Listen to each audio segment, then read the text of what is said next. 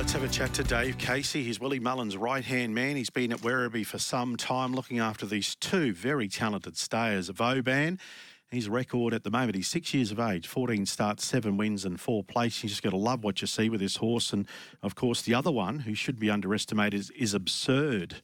Uh, Zac Purton, I understand, is going to ride in the Melbourne Cup. Vauban's got 55, Absurd's got 53. They actually met on level weights when they raced at Royal Ascot, and Absurd's performance was excellent. And uh, Dave Casey is going to tell us why, and he joins us now from Werribee. How are you, Dave? Good, Steve. How are you? All right? Good, thank you. Yes, I'm really well. How many trips now to Australia for you? Oh, I think this is my sixth spring carnival. Yeah, so been here a few times. Yeah, you came out with Max Dynamite. Yeah, Max came out twice, and we had uh, Thomas Hobson, True Self, never made it. Actually, she got balloted. She was number 25 two years in a row, but for the for the Melbourne Cup, but she won two Queen Elizabeth instead, so it wasn't too bad. Um, so yeah, we've had a couple of victories out here as well, which is good. I want to ask you, re Max Dynamite's ability and Vauban's ability. Uh, probably similar horses on the flat. Um, definitely Vauban has reached a much higher level um, over jumps than than Max Dynamite did, but um, from flat racing, looking at it at the moment, um, they'd be pretty similar. But ability-wise, you would probably say that Vauban has, has has a bit more ability, you know. And Max Dynamite placed in two cups, second and a third. Yeah, he was second, obviously, to Prince of Penzance back in 2015, and then had a slight injury and missed a year, and came back and was third to Rekindling, um, which with Zac Purton actually, and ran ran really well that day too. Tell us uh, about this horse's physical appearance and just how he settled in in general, Vauban. Yeah, he's been very good. Um, he, he's taken it all in his stride. Uh, didn't lose that much weight on the journey over. Put it all back on and some more um, in, in, the in the first couple of days, you know. So, um, but he settled into a routine brilliant. Touch wood, uh, neither horse has left a nutter, and they've drank plenty since they've arrived, you know. So we're delighted with them at the moment. And what's he like to ride? How does he feel underneath you, Dave? Yeah, he's good. He, he he's very much like Max Dynamite in that sense that he, he's very quiet, uh, very relaxed, and he does everything easy. You know, so um, he's giving me a pretty similar feel at the moment. You know, but he's, he's doing it all well at the moment. A lot of our listeners may not realise how big this Willie Mullins is in the Northern Hemisphere. Like, he's got a couple of hundred horses in work. He's regarded as a legend in the, the Northern Hemisphere, and he's just so well respected. And obviously, he's he's targeted, he, he's just desperate to win this race. And obviously, he's targeted these two horses um, some time ago or started to think about the cut with Vauban and Absurd. Yeah, obviously, um, we've we've we've gone close a couple of times. Like I think Willie's been second, third, fourth and sixth in the Melbourne Cup, and it's obviously a race everybody would love to win. Um, and obviously, when we when we buy these horses, generally we buy kind of decent flat horses with the aim of going jumping with them, and if and if they don't make it to the very top over jumps, um, then we switch them back to the flat, which is what happened with Max Dynamite. And as I said, the, the day we bought Vauban, uh, the intention always was that um, hopefully one day he would make a, a Melbourne Cup contender and and the same with Absurd, but Absurd is probably a year earlier than we would have expected. And um, with the fact that he won the Ebor means, and he gets straight in, it means it's it's too hard uh, an opportunity to turn down. Dave, they're both ex-French gallopers, Vauban and also Absurd. Who had Vauban in France, and when did when did Willie take him over? Uh, I can't remember exactly who had him, but we, we bought him as a three-year-old, and we actually bought him the week before he won his listed race. And the trainer that we bought him said he wanted to keep him for an extra few days to, to, to run in this listed race, and we were a bit apprehensive, obviously, for fear anything would go wrong, or um, or if he won, obviously, would they be looking for more money and something like that. But the, the fairness to the trainer, he said on the day, he said, look, uh, the deal is the deal, the deal is done. Um, I think the horse will win, so I, I'd like to run him, and we won't increase the price, and he's yours anyway. So luckily, I think it was only a five or six run race now. He got into all sorts of trouble and, and did well to get up on the line, but he won his listed race. And, um, you know, as I say, we always thought he had the, the potential to to be better and to improve and to be a, a Cups contender. You're talking about July 21, that listed race where he overcame difficulties to win. And of course, first run for Vauban was uh, Punchestown, was it December 21 on a wet track? He ran second there in a big field. Yeah, he was second in a hurdle race, um, and it wasn't fully wound up. We, we didn't know what to expect from him and he, he, he probably surprised us in the fact that he ran as well as he did and went next time out and we were going to keep him as a novice so we decided to run him in, in group ones and actually went next time out and won a group one and went to win a couple more after. So um, you know, just saw the talent that he had. Yeah, three Group One jumps races in a row. Yeah, exactly. Yeah, and then um, obviously came back this year, and he's he was out of his juvenile campaign this year, and it's it's very difficult for for juveniles in their second season to go in against experienced older jumpers. But he acquitted himself really well. He was second and, and third in um, all those good champion hurdles. Um, before we went back on the flat with him. Of course, Royal Ascot, he made many of us sit up and take notice when he when he led there and he defeated the stablemate Absurd by a margin of seven and a half and he started a pretty short price favourite. But he, I just love the way he, he relaxed in front and then we saw him subsequently win in Ireland where he sat one out and one back. So he's versatile but on pace. Yeah, he, he, he can do either. Um, obviously, having spoken to Ryan before the race in Ascot, he said there wasn't a lot of pace on in the race. Uh, I told him the horse stayed well, and he, he, we we kind of left tactics up to Ryan after that. You know, um, you don't need to give Ryan more instructions, but he, he sat in front when there wasn't a lot of pace. The horse gets the trip well. Um, you know, so he dictated from the front, uh, stretched him turning in, and, and went away to win. Um, in a in a very pleasing performance. And Naas obviously was a drop back to a mile and a half. There was plenty of pace on so um, we didn't need to force it any anymore. And um, again, he, he, won quite well in this. Yeah, that was back in August. Uh, so Ryan, when will he get out to ride this horse? in the Cup? Will he arrive uh, on the eve of or a week before? Ryan Moore, do you know? I I, uh, I don't know exactly. I, I would imagine he'd be at the Breeders' Cup on the Saturday night. Uh, in America, and I imagine he'll be coming in after that, so I don't exactly oh, okay. know when he arrives. Of course. What's his preferred, anyway. preferred ground, do you think, this horse Vauban? Uh, he's won on either. He he was very quick in Ascot when he won, and he obviously he raced during the winter for us over jumps on softer grounds. Um, I think if it was softer, it, it wouldn't be any disadvantage to him, but it might be a disadvantage maybe to a couple of others. So that would probably be in our favour. But if it's if it's dry ground on the day, it, will be fine. Has he ever run poorly throughout his whole career? Um, well, possibly not. Possibly not. Um, he's always been consistent. He's always run his race. So um, you know, he, he, gives you plenty. So, Dave, what did Willie think of the 55 kilos? Yeah, it's kind of what we expected.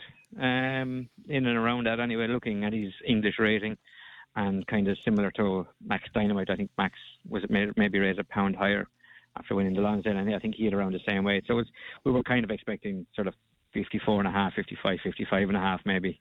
Um, and which which shouldn't be an issue for him, you know. It's much more or less whether whether the horses around him are, are, are weighted better, you know. So, um, but it's kind of what we expected for him. Let's talk about the stablemate absurd. He's got 53. Zac Purton, is that right? He rides him in the Melbourne Cup. Yeah, Zac, yeah. Is, Zac is booked to, to ride absurd, yeah. so yeah, look happy with that. He's by a sprinter that, as you know, raced in Australia, Fastnet Rock, and he looks, but he looked like he'll stay all day. Yeah, he, like um, obviously when we bought him from France, he was a mile and a quarter horse. He'd been running over um, sort of 200 or 2,000 meters. Um, so it's it's it's what a lot of obviously French trainers do, and um, trying to probably make maybe make stallions of them when they start off, you know, and it's obviously they're more valuable probably the quicker they are. But um, so when we got them, obviously we, we generally tend to give them a, a year's jumping just to get their heads right and get their heads away from actual um, flat racing, if you know what I mean, to relax into a rhythm. Um, but just he won his first hurdle race for us, and then we just he was qualified for the Ascot race. He was going to get in, and we the owner was keen to go, so we um, we left him go. But we we had to drop him in a bit. Just um, he had been buzzy and keen when he arrived with us, um, just to make sure that he switched off and, and got the trip. But he came home really well for Frankie Dettori, and and he's learning the whole time, and his mind is is getting better. He's learning to relax in these races, and you saw that in the Ebor. You know, Frankie was able to ride him a good bit more positively and he was able to relax. And then he, he kept galloping well. You know, we we're just we're channeling his mind in the right direction. Yeah, I thought his Ebor was run. I know Frankie. I listened to a post-race interview this morning actually, where he was quite critical of his own ride because he had him out very wide, and then he was posted the whole way over 2800 at York, and he still was able to win the race with 60 and a half. It was a, a wonderful staying performance, and we've seen Heartbreak City and um, what was the other horse, uh, Purple Moon, come out of that race and run well in the Melbourne Cup. Yeah, it, it's a race. Um, I think Nakeeta won it as well and was fifth. You know, so it's a race that horses have run well in and he's probably one that's improving away. He's probably he's probably a better horse maybe in York than he was in in Ascot. You know, as I say, just challenging that energy in the right direction um, is, is helping him. All right, Dave. Well, what which way are you leaning at this stage, or you can't split them, or what do you think? Oh, listen, um, there's two contenders here. If I get both of them there to the race in one piece and let, and let the two of them have a go, then uh, I, I'd be happy either way if one of them won. I just want both to run well. Yeah, I think I said this a couple of years ago. It's just a matter of time, I think, before the Master Irishman wins at uh, Willie Mullins. It may be this year, but if it's not this year, it'll be over the next couple of years. Yeah, well, we, we, we keep trying. As long as we have contenders good enough, we keep trying, you know. And Dave, yourself, you wrote a lot of winners for Willie Mullins.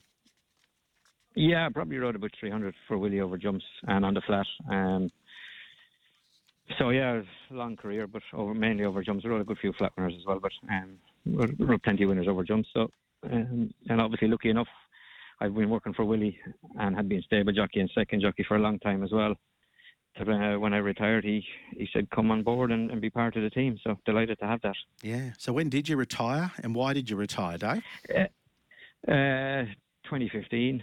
Uh, I retired, just uh, probably getting older um, and, and looking ahead to the future, uh, looking for the next project that was there, you know. So, and uh, well, I haven't spoken to Willie, and and he's, he's the opportunity was there, and it was sort of coincided. Max Dynamite was leaving uh, a couple of weeks later to go to Australia, and he says, "Why don't you jump on that ticket and, and, and go on that?" So um, that was kind of the decision made.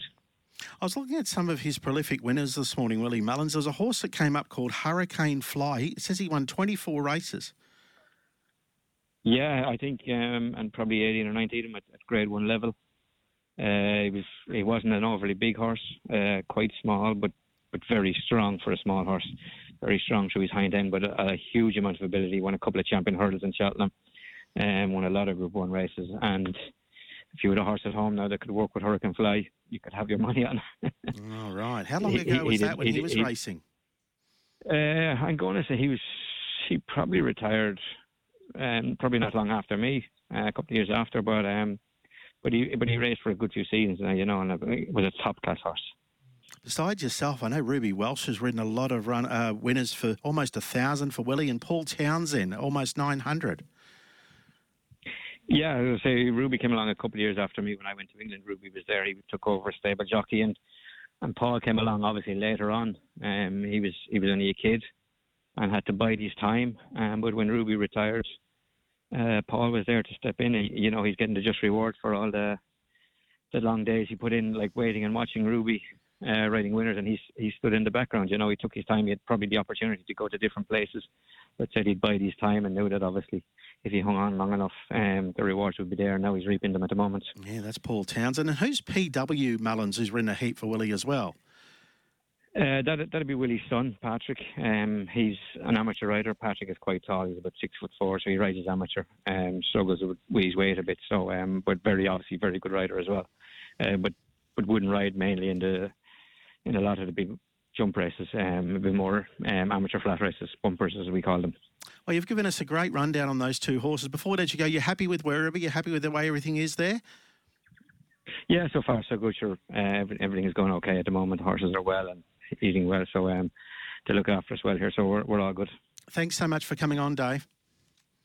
No bother, Steve. Anytime. There is Dave Casey, of course. Uh, it all started these imports with Dermot Weld winning the Melbourne Cup with a jumper vintage crop back in 1993. Are we going to see another top line jumper uh, win the Melbourne Cup in Vauban? As I said, what you see, uh, no doubt when you watch his replays yourself of doing your Melbourne Cup form, you're going to be very impressed. Um, as I said, at Ascot there, he led, um, beautifully rated up front, and he ripped home and won by seven and a half. Um, and then he went last start to the Ballyroan at Ireland. He sat one out, one back in a small field, and it was quite a dominant win. Um, and if you go back even further, you know, those Group 1 jumps wins, a sequence of them uh, over, over the hurdles there. Uh, one at Cheltenham, uh, one at um, Punchestown, and one at Leopardstown. Uh, back in 2022. So they're both ex French horses. And just with Absurd and Zac Purton and I spoke about this last week, um, his run at Royal Ascot, that race that Vauban led in and kicked and won easily, Absurd's performance was outstanding. He was back in the field pulling hard, and you thought even Zac said the same thing when he's watching it, thinking, oh, this horse will run nowhere because he's pulling himself into the ground. And lo and behold, he had the tenacity and the determination to actually run second in a dead set sprint home there uh, back in June. And of course, his last run was in the Ebor. It was one of the biggest wins you'd ever see in a staying feature where Frankie Dettori just kept the horse off the track about you know, 20 wide early in the race. He was following another horse. One other horse way up off um, off the fence as well. So there were two of them out on their own out of the straight the first time. Then he cut back over and then he couldn't get in. So he sat there on a limb, three wide for the trip. And as I said, he was quite critical after the race. He thought, blue, he lucky he won. He said, well, he would have gone right off. Um, and um, yeah, he got to the outside fence uh, in the home straight there at, at, uh, at, York to win. It was 60 and a half kilograms on his back. So he dropped seven and a half from that winning performance there in that staying feature. And we mentioned that Heartbreak City won this race and uh, came and ran second in the Melbourne Cup and Purple Moon. He, uh, he won this Ebor and then ran second in the Melbourne Cup as well.